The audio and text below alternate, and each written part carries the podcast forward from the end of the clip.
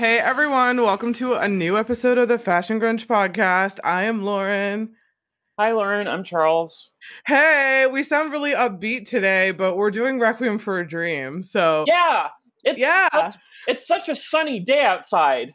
it actually is. We should have like done this on like a really dreary, like shitty day, but Well, we're not. um, I am chewing on glass while I, we are recording this, um, because that matches m- my mood. So, like, I just have to. I I watched this movie again this morning because I've seen it a bunch of times, but I was like, okay, I'm gonna watch it again to like fucking. Whew, yeah, it's it's a lot, but I've realized that I relate more to Ellen Barkin as the years go on when Oh, trying yeah. to like diet and like seeing food everywhere.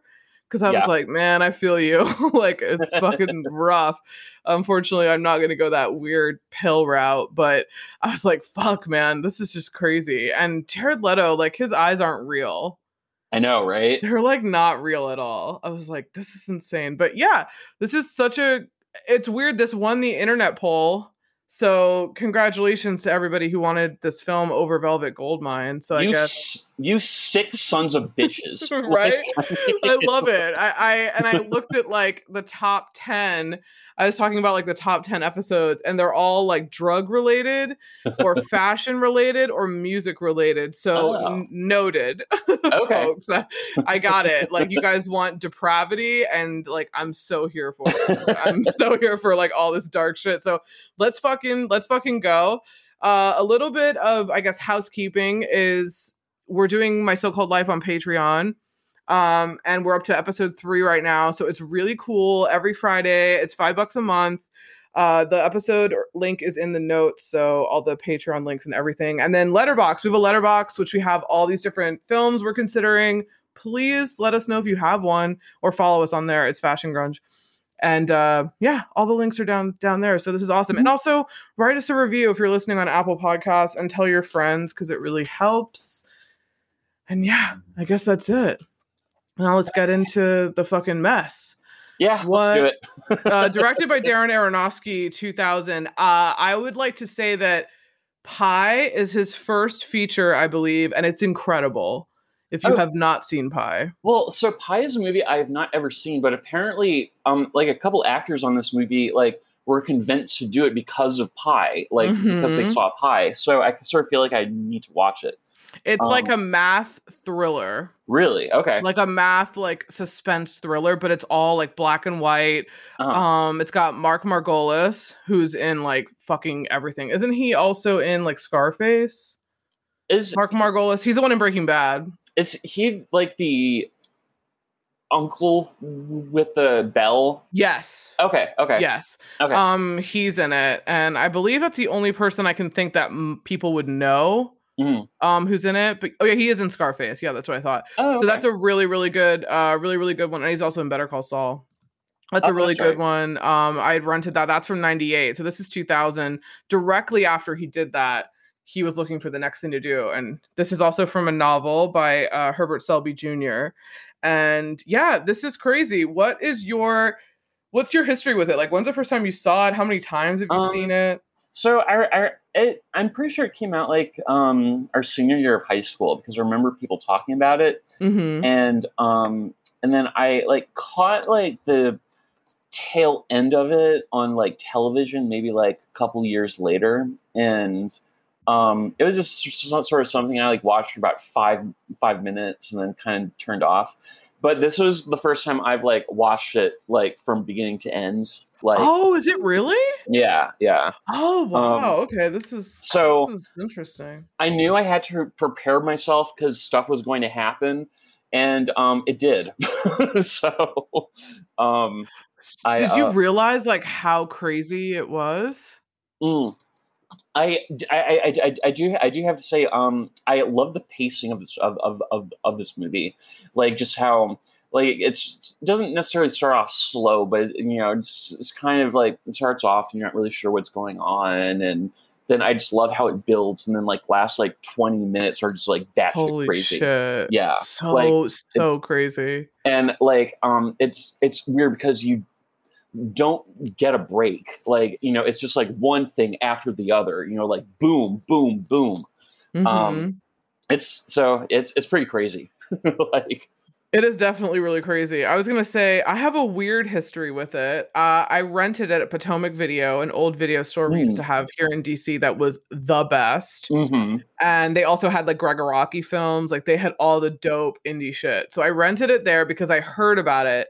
Didn't see it in the theater because we were like probably 17 or 18, I guess. I don't know. But uh, Yeah. yeah, I didn't see it in the theater, but I was like, fuck, like this I, Jared Leto I knew. And I was like, oh, cool, Jared Leto. Like, you know, that's awesome.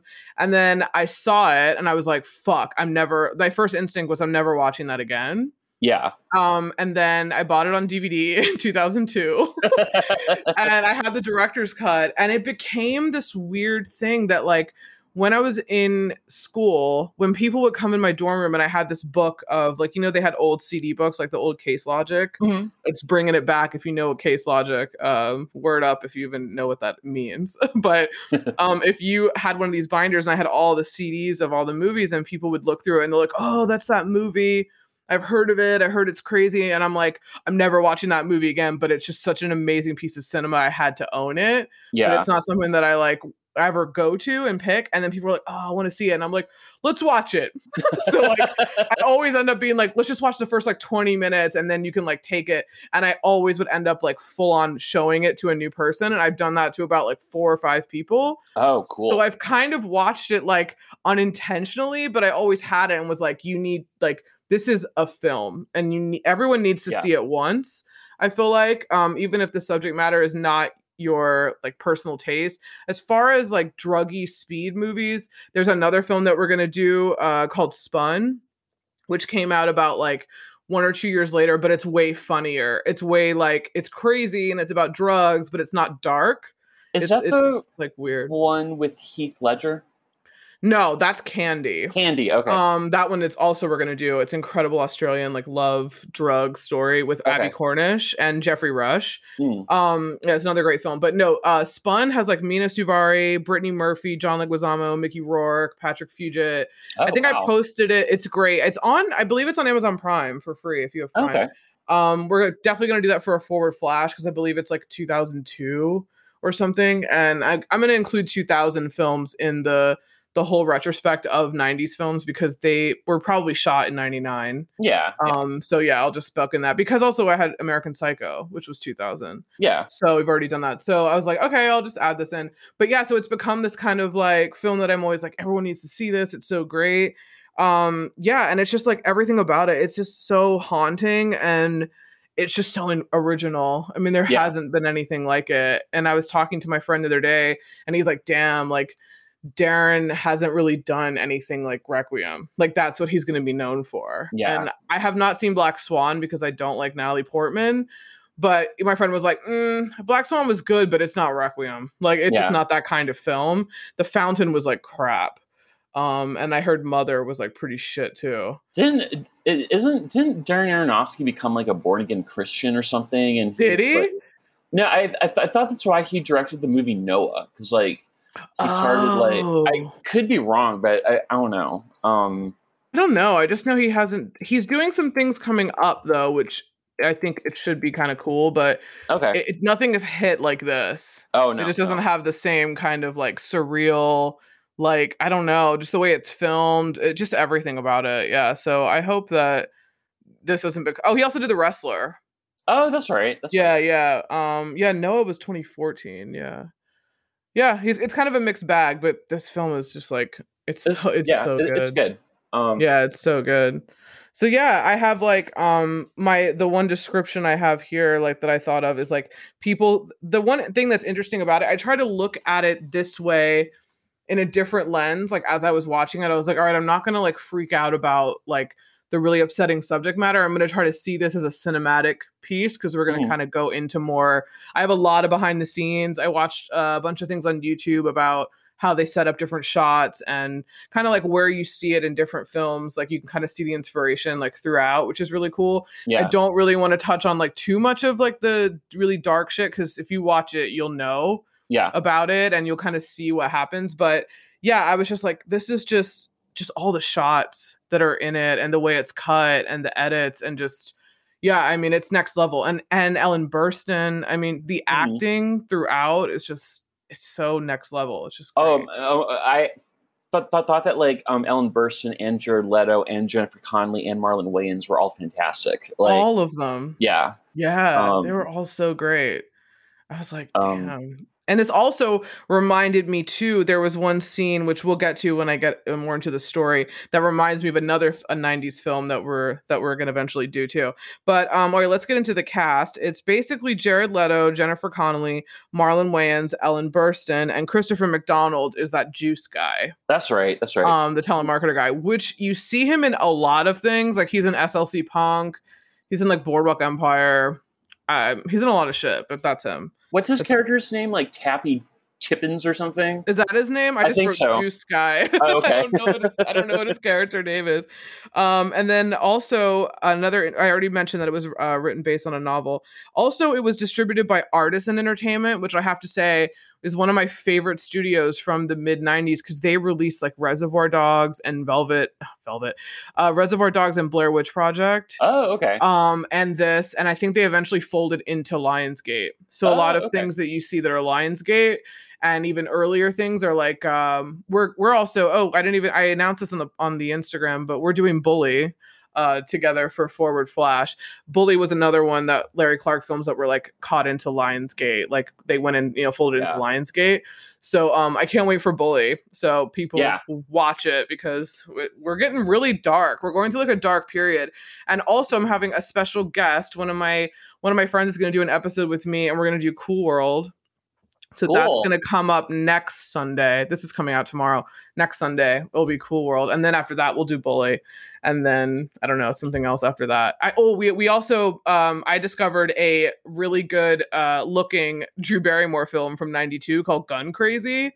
So i think me and charles have to do that at some point. Um, you sent sent me the trailer yesterday, and I was like, uh, I agree. yeah, right. I was like, this looks awesome. Drew Barrymore kills her like uh her stepdad who like sexually assaulted her and they go they go on the lam, like her and this other guy who was like in jail go on the lam. I was like, yes, yes. This is like mad love, but I think a little crazier. So, Yeah. so I can't wait. and Poison Ivy, she's like another one that like she did so many awesome films in like the early 90s yeah. it's like kind of insane um so yeah yeah artisan entertainment super cool um so yeah do you have what do you have for behind the scenes Okay. Um. Let's see. Um. Uh, la, la, la. Okay. Um. On a Rotten, lot. um. Yeah. Um. So on Rotten Tomatoes, this movie has a critic score of seventy nine percent, That's it. and excuse me, and has an audience score of ninety three percent. oh um, fuck yeah. Yeah. Um, 79 for critics? I know. Like really. How? Um, so, um, Faye Dunaway and Anne Bancroft were um, both offered the role that went to Ellen Burstyn, and they both turned it down. Wow. Um, I frankly don't. I fr- frankly think that Ellen Burstyn's casting in this role was like perfection. So I- Perfect. Yeah. yeah. So um, I'm glad that they did. Um, um, but how, however, Faye Dunaway did have that famous line from "Mommy Dearest" when "No wire hangers ever." Sorry if we totally blew out your eardrums in your speakers. oh um, my god, that should be like a bonus episode. I kind of um, want to do Jeepers Creepers as a bonus because there's a lot going on there. yeah, yeah. like, like a lot. um, um. So, uh, Bancroft, she would have been kind of cool. Yeah, I mean, I, I, I, I mean, I, I sort of feel like um, each of those actresses is, is like so accomplished. They would have brought something different. Like Jessica I mean- Lang would have been sick too. Oh my god, that would have been Yeah. cool. I feel like her and Burstyn are very similar in their acting styles. Yeah. And I feel like, yeah, Jessica Lange would be my only sub. It, it wouldn't be Bancroft. It would be like Jessica Lange. Oh, who Um, would you? Hey, who would you sub for Jared Leto if they didn't have Jared Leto? Like, who do you think? I Ooh. I read two actors that lost out to him. Um, Um, I don't know if you had that note. so I, uh, I saw that Aronofsky initially wanted Giovanni Ribisi, Um, Yeah, isn't that weird? I, um, I, I don't know if I have a strong opinion. I mean, I, I like him a lot, but I, I sort of felt like Jared. What has he done? Leto just like I, I, I mean I, I sort of felt like Jared Leto just like really got this role, like um and uh I, I just Yeah, I mean, he did. anyone else in it. Um, I um um apparently Neve Campbell was the first choice to play the role that went to Jennifer Connelly. Um and That's um, weird. I know. I was like, really? Um, she just did Sydney I know. and the girl from the craft. Like, I don't see it for her. I think she's a Um, good actress, but I don't see it for her in this one. Yeah. Um, and apparently Dave Chappelle was offered the role that went to Marlon Wayans, but he That's kind turned it down. Um, and um, I, I wonder um, how he would have been. I mean, I am really fascinated by like comedic actors who take on these like, you know, dr- dr- dramatic roles because like Yeah. some, you know, just just because like sometimes it's um, you know, they're like so talented that their performances are just extremely unexpected. Like, Mhm. I mean, my I mean, my example of this would be uh, Mo'Nique's performance in the movie Precious. like, you know, yeah, that's true. you know, I always think of Jim Carrey in like Eternal Sunshine. yeah, yeah, Like I always think of like what, like or like even Truman Show. Like I'm just like what this this guy is so not you know he's like Ace Ventura you know he's so like extra yeah. and even like Robin Williams incredible dramatic actor oh yeah, did like you incredible um did you ever see the movie One Hour Photo?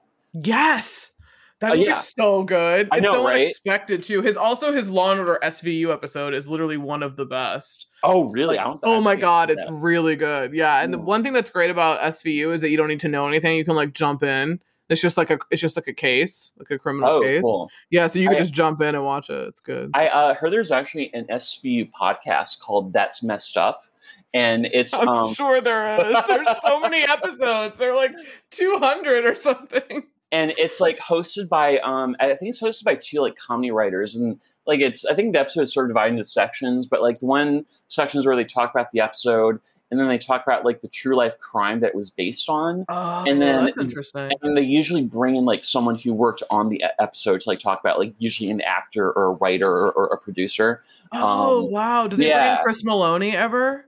I, I don't know. I um, love Stabler so much. Yeah, but he's great. Oh, I love. Um, so um, this movie was only nominated for one Academy Award. Um, How? I know, right? Like, I mean, I I frankly thought that uh, Jennifer Connelly should have been nominated. Um, totally. um, so the one nomination it did get was um, Ellen Burstyn for best lead lead actress. Okay, um, who won that year though? So the other nominees that year were Joan Allen for The Contender, I didn't see that. Juliette Binoche for Chocolat, Oh, Uh, yeah. chocolat. or sh- is it chocolat. I think it's is chocolat. would the French say chocolat? yeah. Um, Cho- chocolat. I think it's like show. I think they don't have a ch. Chocolat. Sh- chocolat. Let us know. Let us know, French people. Um, I um I actually downloaded a uh, program on my phone where I'm trying to teach myself French. I can tell that it's working. So Oh, nice.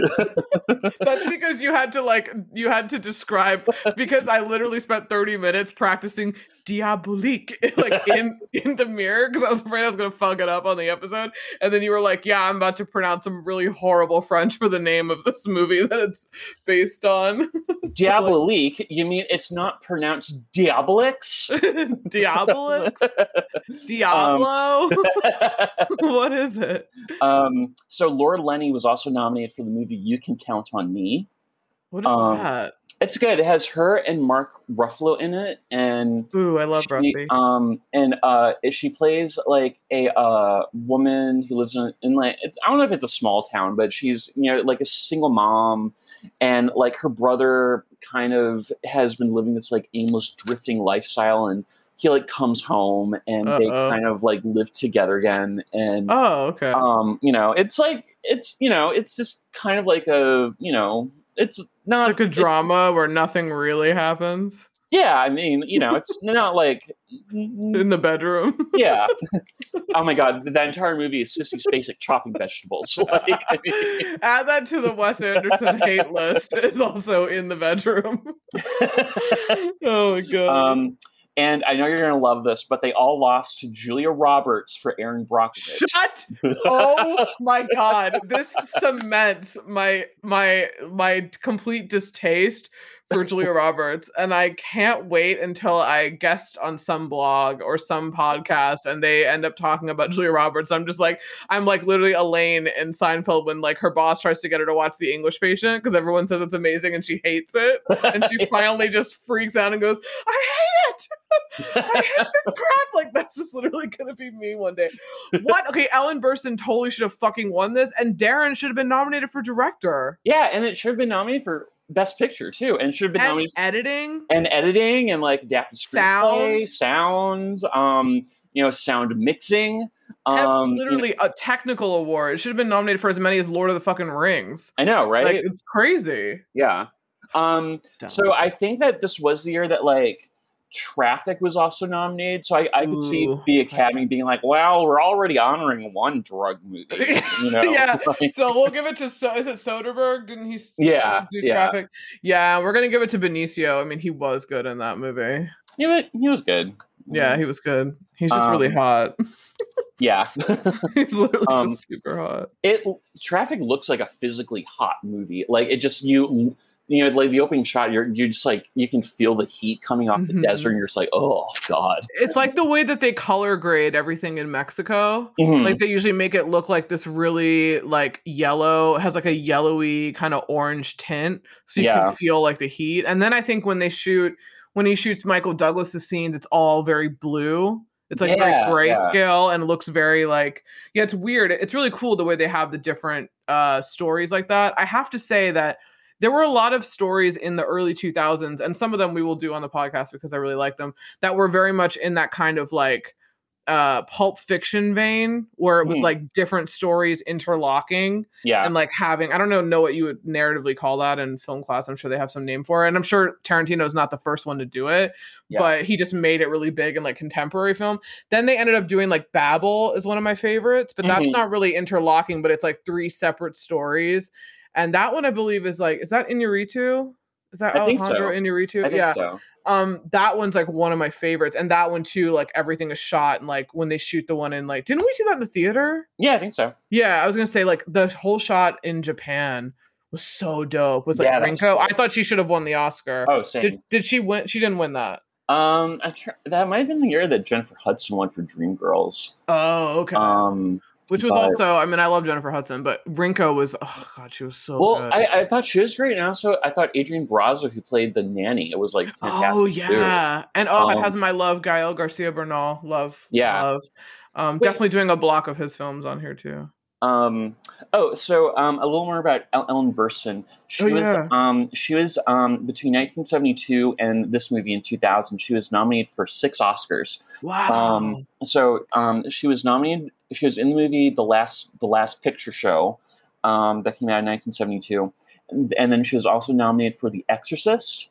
Um. she said this film was harder to do than The Exorcist. yes. I read the exact same thing. Yeah, isn't that crazy? Um, and then she won an Oscar for the uh, movie Alice Doesn't Live Here I- Anymore. oh yeah, uh, wait, that's I think on it's on Prime. It's on my Is list of things to watch. Uh, yeah, it's on my list of. Have you seen it? Yeah, I, I think it's about a woman whose husband leaves her, and like she tries to like uh she like has to start to support herself and her son, so she tries to become a country s- singer. And um, it, it just all goes like horribly wrong. I think she ends up having to like be a waitress, and I think that Oh. Diane Ladd ends up like being one of her uh f- like waitressing friends, and I think Diane Ladd was also nominated for that movie. Oh, um, okay. And that is Laura Dern's mom. Yeah, right? yeah. yeah, yeah, yeah. Okay. Um, and then she's also in the movie Same Time Next Year, which I haven't seen, but- I read the um, title. It seems kind of good. Um, Oh. And then there's also a movie that came out in the 80s called Resurrection. Um, and um, um, and then she, about 20 years later, she was nominated for Requiem for Dream. So Wow. yeah, so Also, another SVU connection. She plays Stabler, aka Christopher Meloni's mom. really, Uh huh. Yeah, Oh she's God. in one. She's in one episode of SVU, and you like you never meet his mom, and then all of a sudden you go to this house, and then it like opens up, and it's like fucking Ellen Burstyn. And you're like, Oh my God. oh my god, Ellen Burstyn. Yeah, I, I love SVU. it's, it's all on Hulu. There's like 40 fucking seasons. um. Oh my god. Um. God Yeah. damn it, Charles. Okay, also full disclosure, me and Charles were in New York last weekend and Charles got me into the fucking Walking Dead. So I tweeted about it. I tweeted about it. I was like, "Oh, I just started watching watching The Walking Dead." So Jules replied, she's like, "Oh, cool. I was debating starting it too."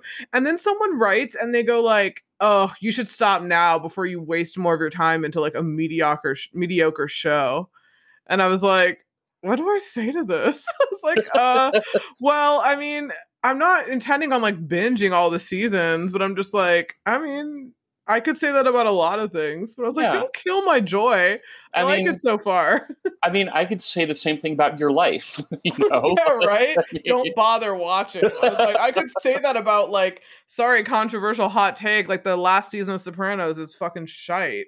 Yeah. Everybody knows it. And like I could say that about the Sopranos. When you start watching it, don't bother because like the end is shit. yeah. Like, why would you say that? Like, shut up, dude. Go away. They have like eight spin-offs. I'm sure it's all right. I mean, I mean, I, I mean, I mean, I, um, I mean, I, I guess I can understand why this person might feel sort of disillusioned with The Walking Dead, but I think it's great, and I think that they can go fuck themselves. So yeah, right. I was like, Like- how about how about you just go fuck yourself? Just like uh, Mark Wahlberg says in uh, uh, what is it, The Departed? He's like, how's your mother? Yeah. How about go fuck yourself? it's like literally like that. So yeah, sorry to that person who has a deep problem with The Walking Dead, but Yeah. yeah, yeah. Keep going. um, so, so I think, uh, I think that's it. Um, oh, cool. me. All right. Um, I, I have a um, lot. Uh, all right, go. Okay, cool. All right, so as I like to do, let's talk about the monies. Uh, I want to have like for like for my box office segment, I should have a little like cha-ching, like that sign.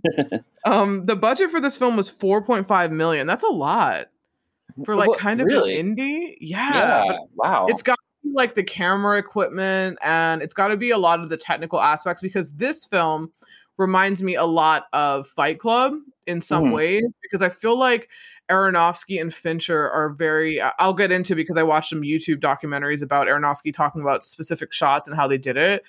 And I feel like he is a lot like Fincher as in like he has a very specific thing that he wants.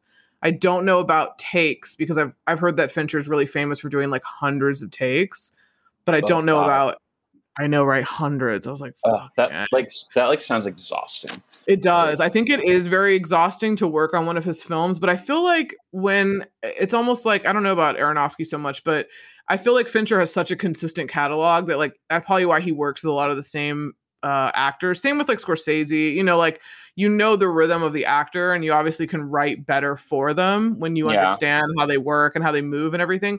But I think Fincher the final product is just so incredible Mhm. that it's like if I was doing Fight Club and you asked me to do it 200 times, I might be like, fuck, this is crazy. But then when you see the end result, you're like, shit. Yeah. Like he really, everything is literally down to the minute and down to the wire, much like Christopher Nolan, much like all those directors who are like very completely involved. So I feel like this is another one of those films where he was very, very involved. So budget was four and a half. It made 7.4, which is not a lot, but it's more than what I thought for this film. And I think I looked up that the first weekend was something crazy like 60,000. Oh, Like wow. it, it was like because it was barely out. Eventually it made a lot of money. And I think what happened is it really made yeah, the first weekend it made $64,700. Oh, it was wow. only in two theaters. So it was probably Wow. in New York and LA. And I think what happened was the box office says 7.4, but I'm pretty sure they made so much money on the rental and on the DVD market, and they made more of their money, I'm sure, after it was out in the Oh, theater yeah. because it wasn't like a theater film. But um, and I think it was also at what festival? Venice? I don't think it was Cannes. I think it was Venice, which is actually happening. Venice is happening right now. oh, cool. Um, so also this is a famous one that I knew about because I'm like obsessively obsessed with Jared Leto from the 90s, and I kind of would see all these things in our male magazines and stuff about him. Uh Darren asked Jared and Marlon to abstain from sex and sugar for 30 days while doing this film to understand what a craving is like. Okay. Oh, I, Um, like, so- I, I like that. Yeah, and I believe that I read somewhere a long time ago. This could be a complete lie and a fib, but I read that Jared Leto was dating Cameron Diaz at the time, and that they were celibate like during this time of him filming, Oh, because that was part of like him getting into the character. yeah. And Jared Leto spent some time with junkies on the street in Brooklyn to really like understand this character, as you can really tell. And I think he he lost twenty five pounds to prepare for this, and I believe right before he did this, he did Fight Club, Oh, really? Okay. right? Because that was ninety nine. Yeah. He might have done another movie in between then. But uh yeah, so he was so he had to lose all that weight. He's really thin. He's thin like uh Joaquin and Joker. He like Yeah. has that that kind of like thinness. Um, which is really, really crazy. And um, and also interesting in the whole film, heroin is never actually used. Like they never actually use the name of the drug. They Oh, right, just usually just- they usually say pure. Yeah. Yeah. Mm-hmm, just or Coke, like they never mention anything. And then obviously, I, I said this earlier that like Ellen um said that this was her highest acting achievement that she felt Yeah. for like her acting, which is totally. I definitely think so. Yeah. No, I agree. And then one of the famous scenes where Jennifer Connelly is in the tub and she like screams underwater. Mhm. That is a takeoff from an animated Japanese thriller called Perfect Blue that came out in '97. Oh. Darren Aronofsky secured the live action rights to that film in order to include that scene Oh, cool. in the film, which I thought was really fucking cool. Um, we already mentioned that, uh, yeah, Dave Chappelle and Neve Campbell. Which do you um Campbell? do you watch a lot of anime? Because I feel like there are some like anime movies out there that um are supposed to be like really good, but I'm not sure how to like find them. I have not, and I'm sure that a lot of I the one that I know about that people mention a lot, Aeon Flux, I've seen. Okay. um which is they also used to have like a uh tv show on uh mtv was it like mtv like late night Mhm. or like at like late at night like 11 o'clock whatever and they had like uh i think it's like liquid metal was another one that was like an anime style also princess mononoke is one that i hear about a lot Is that and yeah, I've- heard that like a lot of like the Mi- Mi- Miyazaki films are like really good. Um, yes we should do one. We should do yeah. like um we should do a princess mononoke. That Okay. is um um Mi- miyazaki? Is that how you say it? Miyazaki I think yeah, I think so. um that Uh, is i think a really famous one which also was on hbo so we should Oh, actually really? do that. Yeah because that'd be interesting. Because i've never have you ever you never seen it right? No, I saw. i haven't either. We should see it. I saw one um, m- movie on television a few years ago that I really liked called Tokyo Godfathers, and Oh, it's about um, it's about three homeless people who find an abandoned baby, and like the three homeless people are like an older man, like in his like forties or fifties, a transgendered woman, and a teenage ru- ru- runaway, and they like all sort of form this like street f- family. And they basically try and like take care of the baby Oh. and get get get get, get help. And like it wasn't a movie I was expecting to like, but I actually thought was really good. So oh wow okay. Yeah, yeah. cool there's another film that one of my friends mentioned i'm gonna look now to, to find it because he mentioned what it was and i was like i don't know it's called cure i put it on the Huh. list um it, it i think it's directed by a japanese director but it says a frustrated detective deals with the case of several gruesome murders committed by people who have no recollection of what they've done it came Whoa. out in 97 and he was like hey have you ever considered this for for your podcast? And i was like i've never heard of it. I was like but i'm down i'm totally down to explore into other cinema like other countries in 90 cinema. We have a lot to discuss. We're doing american because we just know we know it and Yeah. we grew up with but i'm so down to look in like french films. I want to do la Haine, which is an incredible french film um but that's on the list. But yeah if anyone has any suggestions too of any other foreign films that are in the 90s that would kind of go with the theme here like i'm so down. Because i know that like there are tons in germany and there's a really great uh, hungarian movie that i really like called control about like the subway system. It's like a weird suspense. Oh really? um Huh. yeah like there are a lot of really good ones and also in england a lot like you know Oh, yeah. of, like british films irish films you know etc so yeah i'm we're so down. So i'm ex- i'm excited um okay so also uh we already mentioned giovanni ribisi he symbolizes harry in the novel so that's why Okay. uh, darren wanted him at first I see. i'm trying to think of what has giovanni done anything like didn't he narrate like sleepers Did who who narrated Sleepers? I thought it was Pat, I thought it was uh Patrick uh, Wilson. No, no, no. Um oh god, bl- blanking on his name. Um it's uh, You have to do Sleepers too. um it was I, I thought it was the guy not um uh I I don't know. Yeah, what is So, everyone's like? Whoever knows Sleepers really well is like screaming. They're like, I, "Oh my god!" It's I'm gonna look it up. it's like Jason no, I think it's Jason Patric. Jason Patric. Okay. Yeah. Um. yeah. So yeah, it's not Giovanni. Giovanni. Oh, he Giovanni fucking did the Virgin Suicides. Oh, That's what I'm thinking. I'm thinking of him narrating something, and I'm just like, he's narrated something before. But yeah, okay, Virgin Suicides is the one I'm thinking of. But yeah, I can't see him, but he's done like Boiler Room. Like he's done some serious ones. He's also done like Ted. Yeah, that's right. he, he, um, I like Ted too. did, uh, did you ever see Suburbia? yes, the the really old Linklater film. Yeah, yeah. Yeah, we're totally doing that. Cool. He's in that. yep. Um, that's totally on the list. I haven't seen it in a long time. Yeah, same. I, Yeah, I like rented it once, maybe it. like maybe like thirty years ago. So- yeah, like it's really it's super underground and we're totally gonna do it. Yeah. I need to like rent that one again. Yeah, that's on the list. Um, three of the main cast members here are Oscar winners. So that means what did Jennifer Connelly win for? I think she won for a beautiful mind. Oh, okay. Didn't Yeah. see that one. Um, And, And then, I think oh yeah, what else? and then Jared Leto won for uh, Dallas Buyers, Buyers Club. Yeah, yeah, yeah. Yeah, totally. I mean him and Um, McConaughey. That was crazy. Um, okay, so Marlon Wayans at first didn't want to do the film. I think we talked about it that after he saw Pi, he wanted to do anything with him. Yeah, And I think Ellen Burstyn was the same way, right? yeah. I think yeah. yeah. she was like, I don't know. And yeah, thankfully they all saw Pi, and thankfully he had that under his belt. Like, could you Yeah, imagine if right? he hadn't done Pi, and they're like, Nah, we don't know what this is gonna be like, you Mhm. know? And like, so that's so crazy.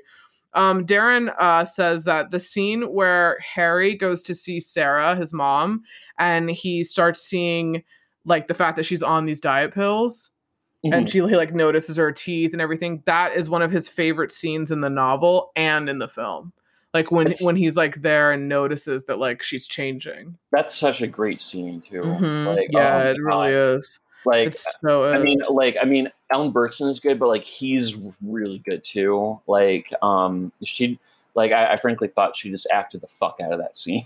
yeah she totally did Yeah. right Yeah, like it's it's just really crazy um and also they're called snorri cam shots which are i don't know why it's called snorri cam. Is it because it kind of feels like sleeping? It's when which is what this film kind of is really known for was that technique where the camera was strapped to the actor and Well, it has okay. that like yeah where it like moves with them yeah, so that it says a snorri cam shot, and it's like really, it was like one of the his storytelling aspects of showing all these characters. I remember that was like one thing that really stood out to me because I'd never seen that in a film before. yeah. That I've was never cool. ever seen that. Yeah, it was was really, really fucking cool. cool. And then so Darren also instructed. I'm just gonna call him Darren. I just, I just kept like writing Darren. Darren also instructed Sarah's doctor, who's the one who prescribes her these diet pills, to never look at her. If you notice Oh. that he never actually looks at her in the Yeah. face, and the the actor said that that was like some of the hardest direction he's ever gotten. Like yeah. to be in a scene with an actor and not be able to look at them. Like it sounds like it wouldn't be that hard, but it is. He's a doctor. He's supposed to be. He's in a closed room. You're supposed to be interacting with that other person, like your patient. So it's really Mhm. weird that you would just kind of like, yeah, oh, you're doing okay. Okay, cool. Yeah, here, take this, fill it. yeah. Which unfortunately is a lot of. Is totally a lot of doctors. This happened to my mom in the 60s. She got like diet pills from a doctor and it totally fucked her up because that's what they were doing. yeah. Like it wasn't like speed was like less controlled. And a lot of people were real doctors and they were like, here, this is fine. Oh, you want to lose some weight? Here, take this. Oh, you want to concentrate? Like, take this. They still do. I mean, let's not get it wrong. The, the doctors No, still yeah. prescribe crazy shit. Yeah, that they shouldn't, but it was less regulated, I think. And this is supposed to be, I believe, in like the 70s or 80s is, is the time period, but I think it's not really mentioned, but I think they say that like this is kind of supposed to be kind of 80s okay. a little bit, but it's not really explicitly mentioned. It's not really important to the story. Yeah. But that's like kind of because you can tell it's not very technological because there she's like going to the mail and mailing Yeah. things out and like going to the post office. Like she, you know, she's not like there's no computers around or anything like that. So you kind of see that, and even the phones, like the pay phones Mhm. And everything, are like 80s. They're not like no one has like a cordless. I saw a payphone last weekend in New York in the subway station, and it like blew my mind. I know, right? it's so crazy. It's so weird to think that like that's a total luxury now. Mhm. Like you're just like payphone, but like that's kind of crazy. It's kind of nuts. And now I was reading rumors that the new iPhone is going to have capability to tap the satellites Uh-huh. in in order to make phone calls. So that means you're like never off the grid. Not that you really are, Yeah. but that means that they could even incorporate that uh, later on into like burner phones, which could mean the end of burner phones. Because if they can tap your satellite to make a call, then they can tap trace you. yeah. Like if that's if you have no cell service. Like if you have no cell towers, you're in the middle of nowhere, you'll still be able to make a phone call. So if they incorporated that as like standard technology in like 10 years, like that's scary. We're literally Yeah, able to be tracked anywhere, even in like a, a disposable phone. Um, okay, so then this was also filmed for 40 days, which is insane that things are filmed that fast. I know, right? Yeah, in uh, Coney Island, BK, which is also where Darren Aronofsky grew up, even though the story really takes place in Brighton Beach, which are two different places. Okay. But he filmed it there. Yeah. So then in a few YouTube documentaries I watched, there are there's one called Anatomy of a Scene, which is really interesting that if you want to know more about how um, the whole crew set up the scene where Sarah Goldfarb is frantically cleaning her apartment, Uh-huh. they go into like a really deep dive and they show the set and how they change the lighting and it literally took them 30 minutes to film 20 seconds it's a 25 second shot Mhm. but it's like a speed camera and they actually show the camera as like this almost like a whole room and it takes a photo like every every minute they had to like yell out and you see them changing the lighting and then you see her turning the light on and like it's just it's really really cool how you Yeah. set that whole thing up and he said like uh, Darren's in there like narrating, and he says like you know sharp sounds, sharp images when people are doing the drugs. It's like a hip hop montage because Mhm. he said you know it went with the rhythm of the sound and everything, and some of the sounds that he used to depict uh, Sarah's uh, addiction really taking off. In the background, it's a plane because really? in Coney Island, mhm, in Coney Island where he grew up, he said you you're in the flight path for JFK. Uh-huh. So he's like, we used to always hear planes going by, and you hear it like way up in the sky as it's like breaking the barrier. So then they show that scene again, and you hear the sound of like a plane taking off.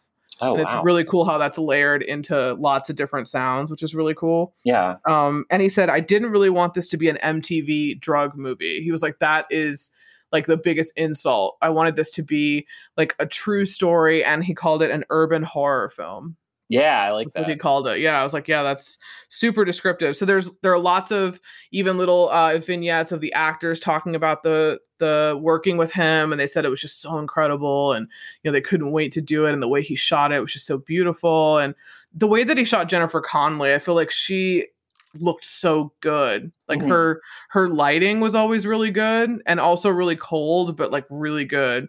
Just the way that they had her makeup and like everything. So Yeah. so yeah, that's all I have for behind the scenes. I had quite a lot. Yeah, wow. Yeah. Um, okay, so fashion. This is what? Damn. All right. We're sailing. Laura Jean Shannon is the costume director.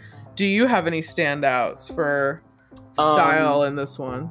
One of my favorite scenes is the line of uh women in lawn chairs like I lined up in front of like Sarah's building. I love and it. I, I was just like, that is like my. Dr- I would love to just go. I would just love to go bar hopping with these girls. Like I think, I, I think it would just be really fun.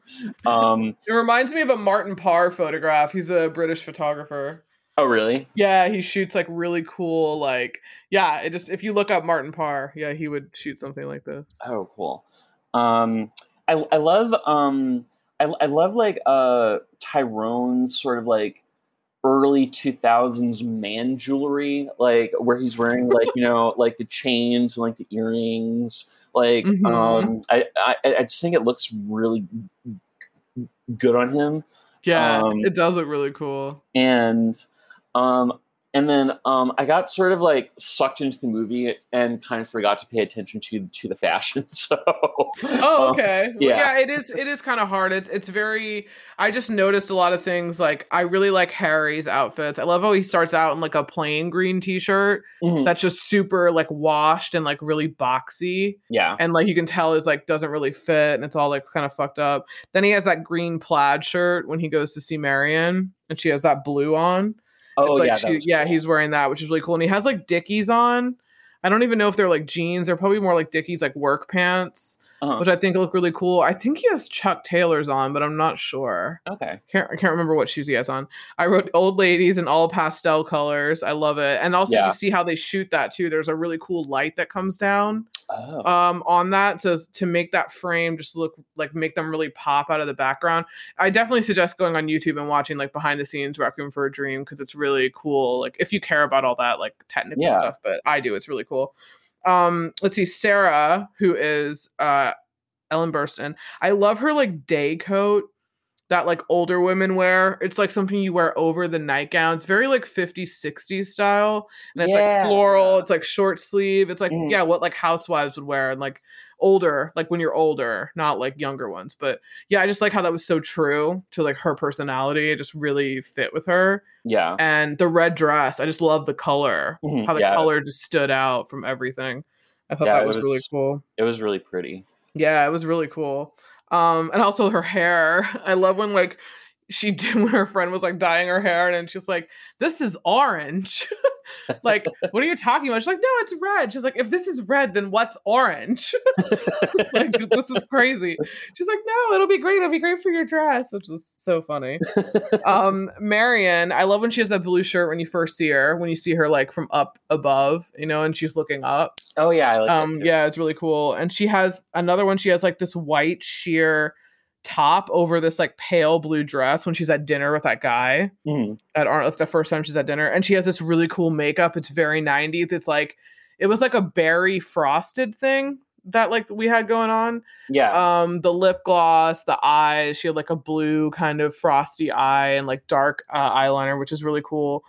Then when she's at the water and she's with harry she has like a really cool french braid and she has like a purple choker Mhm. and like a black uh i don't know if it's a dress or if it's a top but it's black it's really cool and then she and then later on at the end when she's like going to that sex party i love that like puffy silver coat that she has oh yeah, like over her cool. like whatever dress or whatever she's wearing. Yeah, and she Mhm. looks really cool at the end when you see her like going getting dressed for that party and she has like black on yeah. and she has like a cool necklace and stuff. Oh god, that's fucking scene. oh my god. Um and then Harry later on he has like a camo shirt which is kind of cool. And he has like a beige sweater in one scene where he's like sitting down and he has like an oversized sweater. It's very like a Kurt Cobain kind of sweater.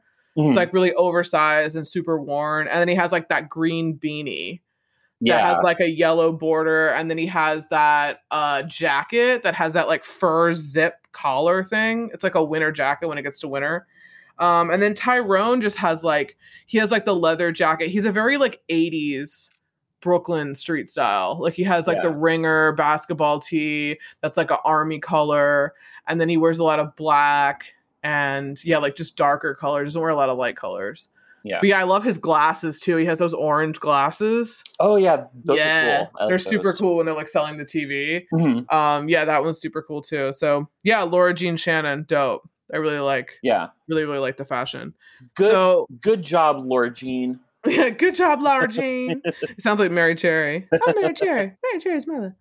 Um, that's from Popular. If you don't know, watch that show. It's great. Yeah. Um. Also, oh, you haven't seen Horror Story yet this season, have you? No, It's good. It's on Hulu. okay. Um, okay, so let's move on to music. I don't Okay. have that many notes. I think everybody knows the score Yeah, is um, incredible. yeah. That's all th- that. Um, I mean, I, I can't, I can't remember if they played like any, like I don't songs. think so. There's one song that I I shazammed and I thought it was a song, but I but as I looked for the soundtrack, it literally just showed the score. The score is done by Clint Mansell and also the Kronos Quartet are performing it.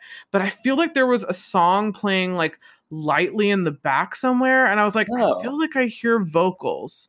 Yeah, but I don't. But it's not listed anywhere. Like, everything that's listed is the the overture and all of the instrumental. So I don't know. Maybe that would, um, you know, the Winter Olympics are coming up in about six months. that would be a great piece of music for someone to skate to for oh, like shit, a program. It would. Like, yeah, I, I, it I, would. I think that'd be really cool.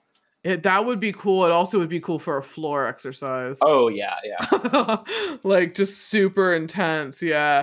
I, I also wrote too that this reminds me uh, of the Fight Club soundtrack, which Mm. was done by the Dust Brothers. Oh, it had a lot of like kind of industrial kind of sounds, and it was around the same time Oh. when, when Oh, that was like that. the the the Dust Brothers were the one who produced Paul's Boutique by um the Beastie, Beastie Boys. Boys. Yeah. Yes. Yep.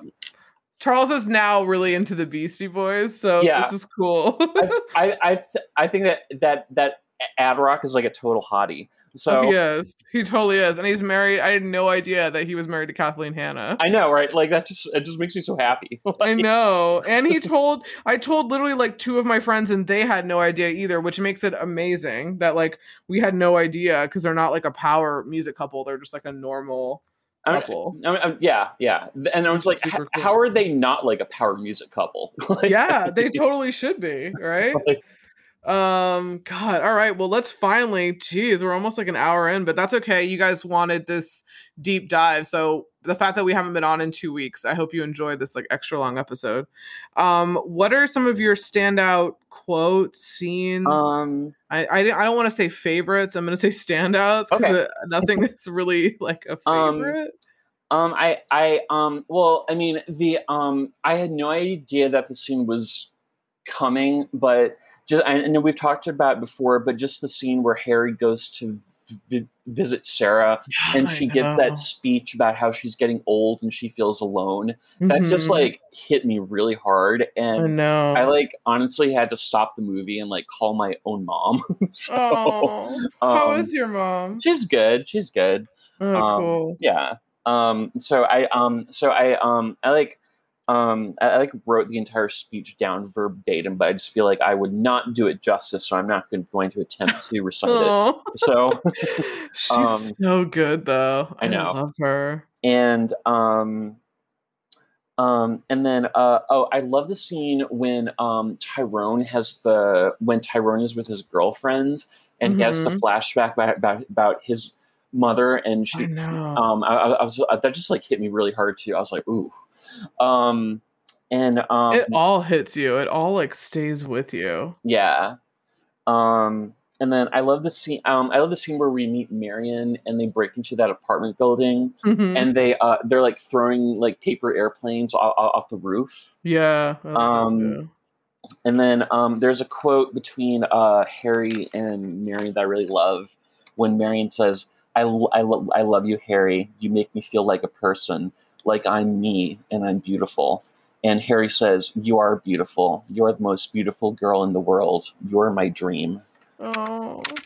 Um, and then um, this was a n- another scene that really like I did not see coming. But when What? um, when Tyrone is in the car with the drug dealer and the limo driver rolls the Fuck. window down and kills everyone. Yeah, what like- the and he runs out Yeah, that camera yeah. on. Yeah, and the blood's on his face. So was so in order to get that shot, was that like one of those shots where they like strap the camera to to to, to Uh-huh. his body? It was yeah, okay. Okay. uh-huh. Yeah. It's crazy. They Um, did that. I'm trying to think of what they did after that. And I remember like they would do it in other films and I'm like Requiem for a Dream. Like I'd always Mhm. think of Requiem. Yeah. It's so descriptive. Um, and um, I frankly thought the last, you know, 30 to 40 Oh fuck. minutes were kind of blah. I didn't really see what all the fuss w- w- was about. So, you know, I, um, I, um, you know, so that's all I have to say. yeah, I mean uh winter is coming. Literally. Winter is fucking coming. I I've never seen Game of Thrones, but I just know winter is coming and in this film the third act is winter yeah. and that's when shit goes down. oh yeah. yeah. So like maybe Game of Thrones and the dude who writes it stole this from Requiem for a Dream and he just thought winter is coming. Um cool. All right. That that's what you got? yeah, yeah.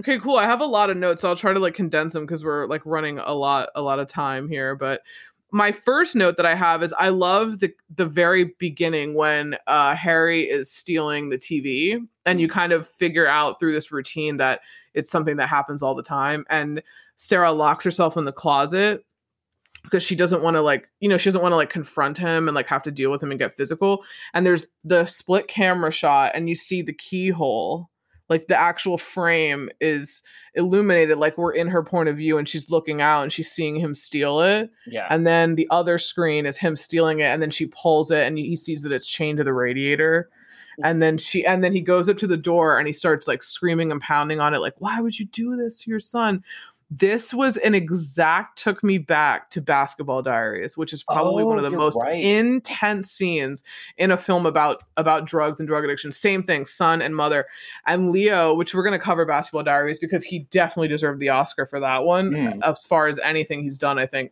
is he's banging on the door and she's like he's asking for money like for drugs. It's almost like the same thing. And he starts saying that like you know like why are you doing this to your son? Like how could you do this? And then it turns into like this anger this like intense anger that seems Yeah. a lot more intense but this totally reminded me of that when he was banging on the door and i was like oh my god this is just like basketball diaries um and then it's just yeah it's just so terrible i, I mean it's just ugh. also we get that split screen which also reminds me of uh, rules of attraction which came out later when Oh, he did you're that split screen with um Shannyn Sossamon and Yeah. uh, dawson it's a little different because these are happening the other ones join together like they loop around which actually does happen later when marion and and harry are in bed and you Mhm. see them reaching across the frame Yeah. and you can tell at first you think that they're in two different places but then it actually blends i like that more than i like the rules of attraction one yeah, that was really just cool. yeah because i like how they're in bed and they're it's very close like it's just like this whole film this is what i was trying to technically look at because i knew the subject matter and i knew this was going to be really intense but i was trying to look at like all the all the cuts and all the things in between that you don't see until you see this film multiple times which i know a lot of people always say oh i'm never going to watch it again Yeah. but it's something that you should watch again, especially if you're listening to a podcast on it and you're actually interested in the kind of cinematic technique. I think it's good to watch again and really pay attention to like the sound with the planes. Like now, if you watch it again, you'll understand and listen more to the sounds and how things are done. Like it's it's really cool. I just, I love this film. It's like you always see something different. yeah. I wrote, I love the beginning has like this hazy lens. I'm sure it's like a filter or maybe like Vaseline on the filter Mm. because it looks all like blurry and super cool and like like really hot because New York's really hot in the summer and especially by like Coney Island and stuff like that. Yeah. I wrote Ellen eating a box of chocolates is me. where she like or Sarah where she sits down and then she's like hmm and then she eats it. I wrote going on TV is literally my biggest nightmare and this diet plan sounds like hell and I'm going to turn it over to Charles because he had a nutritionist for a while and Yeah. it literally gave me flashbacks when it wrote like lunch salad no dressing like I, no I sugar yeah, her like her, I mean, all the stuff she was telling me to do was correct. It's just I felt like her expectations and her understanding of relationship of meat and food was just deeply, deeply underestimated how much I value food over her. So like, oh my god i can't wait to write in the show notes and we go off topic includes tammy charles's ex nutritionist like I um she wanted you to take lettuce from the fork and dip it into she Uh, said I could save calories if I dipped my salad into the dressing instead of pouring the dressing on the salad. shut So- the fuck up. And she's like super tiny. Like of course she doesn't care about like eating at all. She's like super tiny. She probably just drinks like what diet coke all day yeah, and like doesn't care? Like i'm sorry you don't care Um, but i care. her um her um recommendation for breakfast includes oh you could just buy a a small plain plain yogurt and pour some flax seeds on them. Oh. And uh, god. And I was just like, okay, but I'm gonna do that once, and then I'm never gonna do it again. Like, You're like, but I'll put some strawberries in it. No, no sugar. You're like, but it's fruit. and they're like, no, it's still sugar. I'm like, Th- oh my god. that, um, there was once a conversation that Tammy and I had where um, you could just see how she was like, "Dear God," um, but like, This um, is not gonna work. um, she uh, she like said, I like went in for for a check, and she was like, "So, what did you do do for dinner last night?" And I was like, "Oh, well, um, there's like a Harris Teeter by my office, and they have a hot bar, so I like to go and get like chicken tenders." And she was like.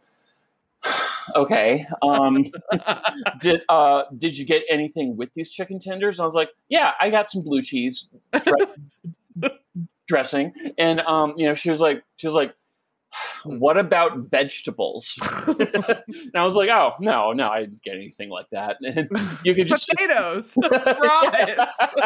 I got fries that I had with the blue cheese. and you could just see her brain kind of breaking, just being like, oh my god, you know. So That's so funny.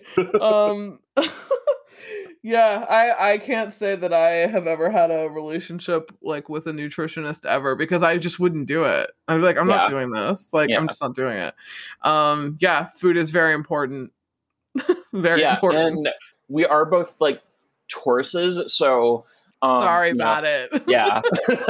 uh, if you want to hire us to judge your eggs benedict nachos mojitos and other various things bloody marys as well uh, we actually do uh, keep a tally list Mm. Yeah, and in yeah. new york we did uh, so we're actually saving up to pitch this to some kind of network because we want to literally run around and eat yeah. literally like my total like total uh goal um so the uh, the quote that i wrote down which i think is going to be the title of the episode is when marion says to all of them anybody want to waste some time oh, I like which, that. which i think is cool uh it's when they all like do all i think they do coke or something because they're all like speeding out and they're talking about like what they're going to do and this is my first favorite scene is when uh harry is telling uh marion all about the plan and he's like you can get a store because she draws and she draws like dresses and, and Mhm. like different designs and he's like you can get a store. I'm gonna get this pound of pure and we're gonna sell it and it's we're gonna have way more than enough money. So i love when he's kind of telling her all about this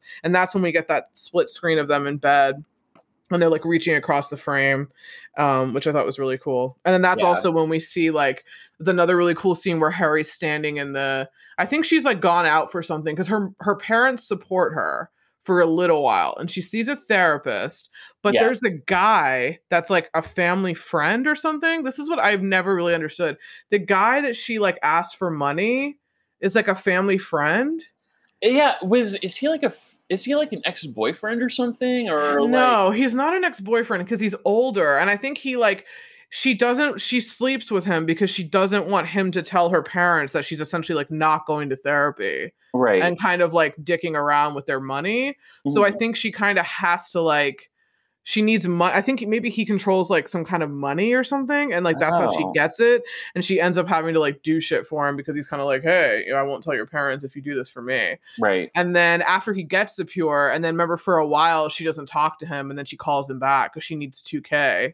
Yeah, And that's why he's like, Oh, I haven't seen you in a while because they were doing all right and she was, you know, getting her drugs and everything else. But yeah, then I was like, So he's like a family friend or like he's something related to the family, but he's not like a relative and not an ex because he's older. He's at least like 20 years older than she is. yeah. So yeah, it was like a weird situation, but ugh. I wrote the constant juice infomercial. And then the the bit where Sarah's like on her diet, she's on the diet first before she gets pills, and she just starts seeing food everywhere. I was like, this is so me. Like she like looks over on the counter and she sees like a burger with like onions, like all like like all looks all like nice and like heat and all like you know like smoky and nice. I was like, this is so me. I can't do this. This is so crazy. Um, I wrote like when Harry sees his mom on uppers, when during that scene, one of my favorite parts of that scene is when they're talking, uh, like you know, Sarah's talking to to Harry, and he's like, you know, what's going on? And she's like, oh, I'm gonna be on TV. Oh my god, you don't even know. And she's telling him all about how she got called to be on TV, and this is kind of what sparks her like addiction spiral. And she says like, she he- they stop talking for a while, and you hear the grinding. Yeah. and then you see Harry like looking across the room, like he's not looking at her, and then the camera comes like around him, and then it shows him from the front, and then it like zooms in like this circle, like a semicircle to her, Mhm. and it's like he moves, like he's turning his head, looking at her, like, and then he's like, "Ma," and then she's like, "Wow, what's going on?" And he's like, "You're on uppers," and then that's when like he kind of figures it out. But I love when the way that camera like panned over. That's what I meant, not zoomed, panned. I love that it like panned over to him and it like kind of goes as his neck is turning over to her, towards her, Yeah. which I think is super cool. That's just that's such a great scene too. And also the spiral camera scene over Marion and Harry, like when they get that fix Oh, and they're just right. it's like one of the most famous like kind of photos you always see them like aerial and has all those like i think it's all her designs or like magazine stuff around it looks like it's like pictures and things like that and then yeah the camera's just spiraling like going up like bird's eye which i thought was really cool. Um oh god and the fucking and my other favorite scene it's more how it's shot not really the scene because it's really fucking upsetting. The scene where sarah goes to the doctor to tell her tell him what's wrong and Yeah. it's like really deep fisheye. She's in the front left corner with like that bright red hair. Inside, it's like really blue, and the the music is very like Fight Clubby. It's very like industrial, like scratching, Mhm. and she's really paranoid, and she's like looking up around the room, and like all the cuts are really fast. I just love that. And again, he doesn't look at her in the face, yeah. and he says she's like, "Help! I need help! Like something's going on." He's like, "Oh no, you'll be fine. Just take this and fill this prescription." Blah blah blah. I was like, "Fuck."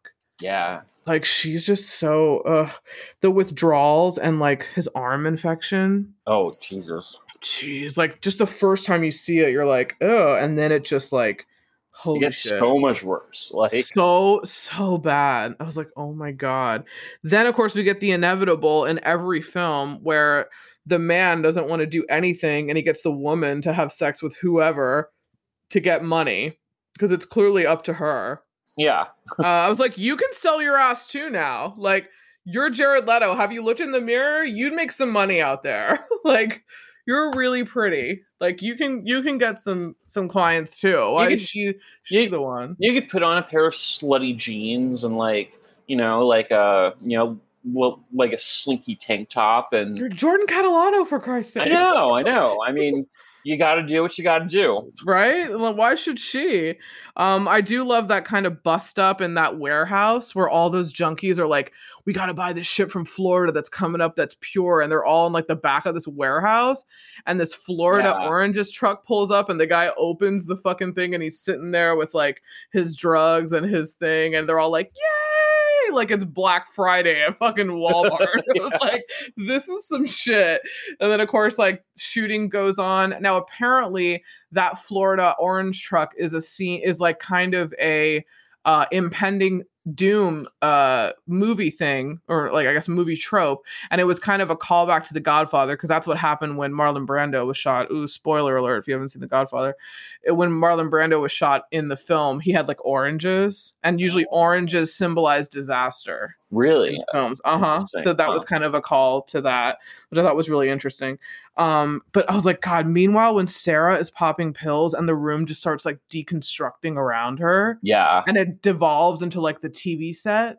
I love that scene where all of a sudden the walls come out. The guy who's the juice guy comes in, and like the fucking fridge is. I mean, you're just like, oh my god! Like you just feel, you feel her. It's crazy how you're just eh, so scared. Is that so the same her. scene where the refrigerator attacks her? Mm-hmm. Yeah, it like keeps coming out. Because like the, the scenes with the refrigerator like really freaks freaks me out too. Uh huh. Like, yeah, really. Yeah. it's really fucking crazy. Um, so then after that we get winter.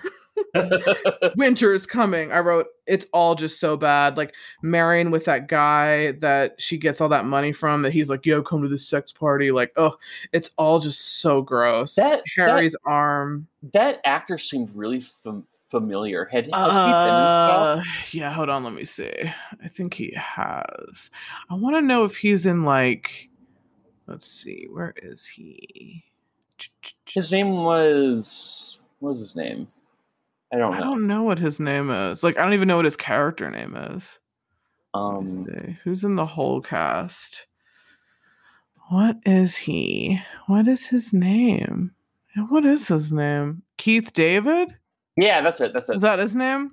That's Okay. that's the actor's name. And then Yeah, yeah, yeah. He's in The Thing, Pitch Black. Oh shit, he's in a lot of shit. yeah.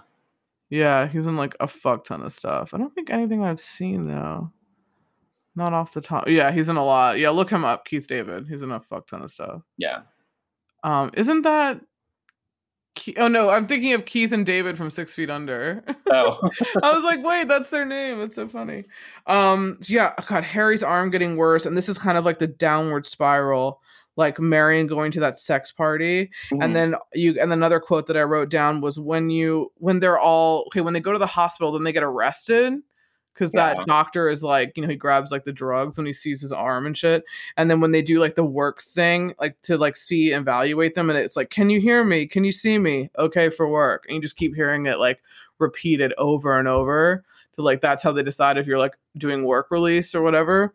Uh, I was like, fuck, and the electric shock, like, oh god, yeah. like, Oof. and then the super heartbreaking is like the actual score and her friends coming to see her That when she. scene co- that scene really got to me too. Oh my god, Um, you see her hair is like all everywhere and like broken off, and she just looks like a shell of herself. Yeah. Yeah. and her friends just like break down in front like by the bus stop like oh but it's so true like it, Yeah. it's such a like haunting portrayal of of addiction it's it's really sad that that's like a Mhm. really sad one and then my my favorite i won't say favorite but i love how it ends with everyone like into the fetal position like all four Yeah. of them like and they're all in like the same direction and then when you see i love when you see marion come home and she has all that money and then she kind of like looks happy that she has this money and then it just devolves into her like in the fetal position yeah. and then you see like harry wake up from the hospital without an arm and he's like calling marion's name and the nurse is like oh it's okay like she'll come and he's like no no she won't she Yeah. won't come like i was like oh my god and then i love that the credits if you watch until the if you watch the credits i love how the credits are playing the you know the violins like they're really famous and then it like fades out into like instrumental of the beach and Oh, then really? it's yeah and then it's slowly underneath the beach uh the beach sounds it has like the scores like coming in again oh, it's wow. so great like I it, like that. yeah the way that it ends is just so great so yeah that and also another quote that i wrote down is purple in the morning blue in the afternoon orange in the in the was it evening? It was like her pill schedule. Yeah. and then i think it's like and then of course she's like oh no i'm i'm staying up all night. And then like harry's like what are you talking about? Like when didn't you go to sleep? She's like well i go to sleep. I take the green ones. I'm out in like 30 minutes. He's like, "Oh my god, he's got you on downers." I have to say, I, I do like Jared Leto's Brooklyn accent, as as weird as it may sound. I, kind of like it. Um, yeah, that's uh, that's all I got. is it is it over? It's over. it's over. I hope everyone enjoyed this episode a little bit longer than usual. I hope you learned something Yeah. uh, with all the technical aspects. Go and check out uh, all the different documentaries on YouTube. Aronofsky is a definite vision when it comes to film. So yeah, he is. uh yeah so i can't wait to see he has some things in the pipeline so i can't wait to see what he does next and yeah stay tuned we got cool world coming up bully more my so-called life on patreon and leave us a review on apple and we'll see you on the next one Bye. bye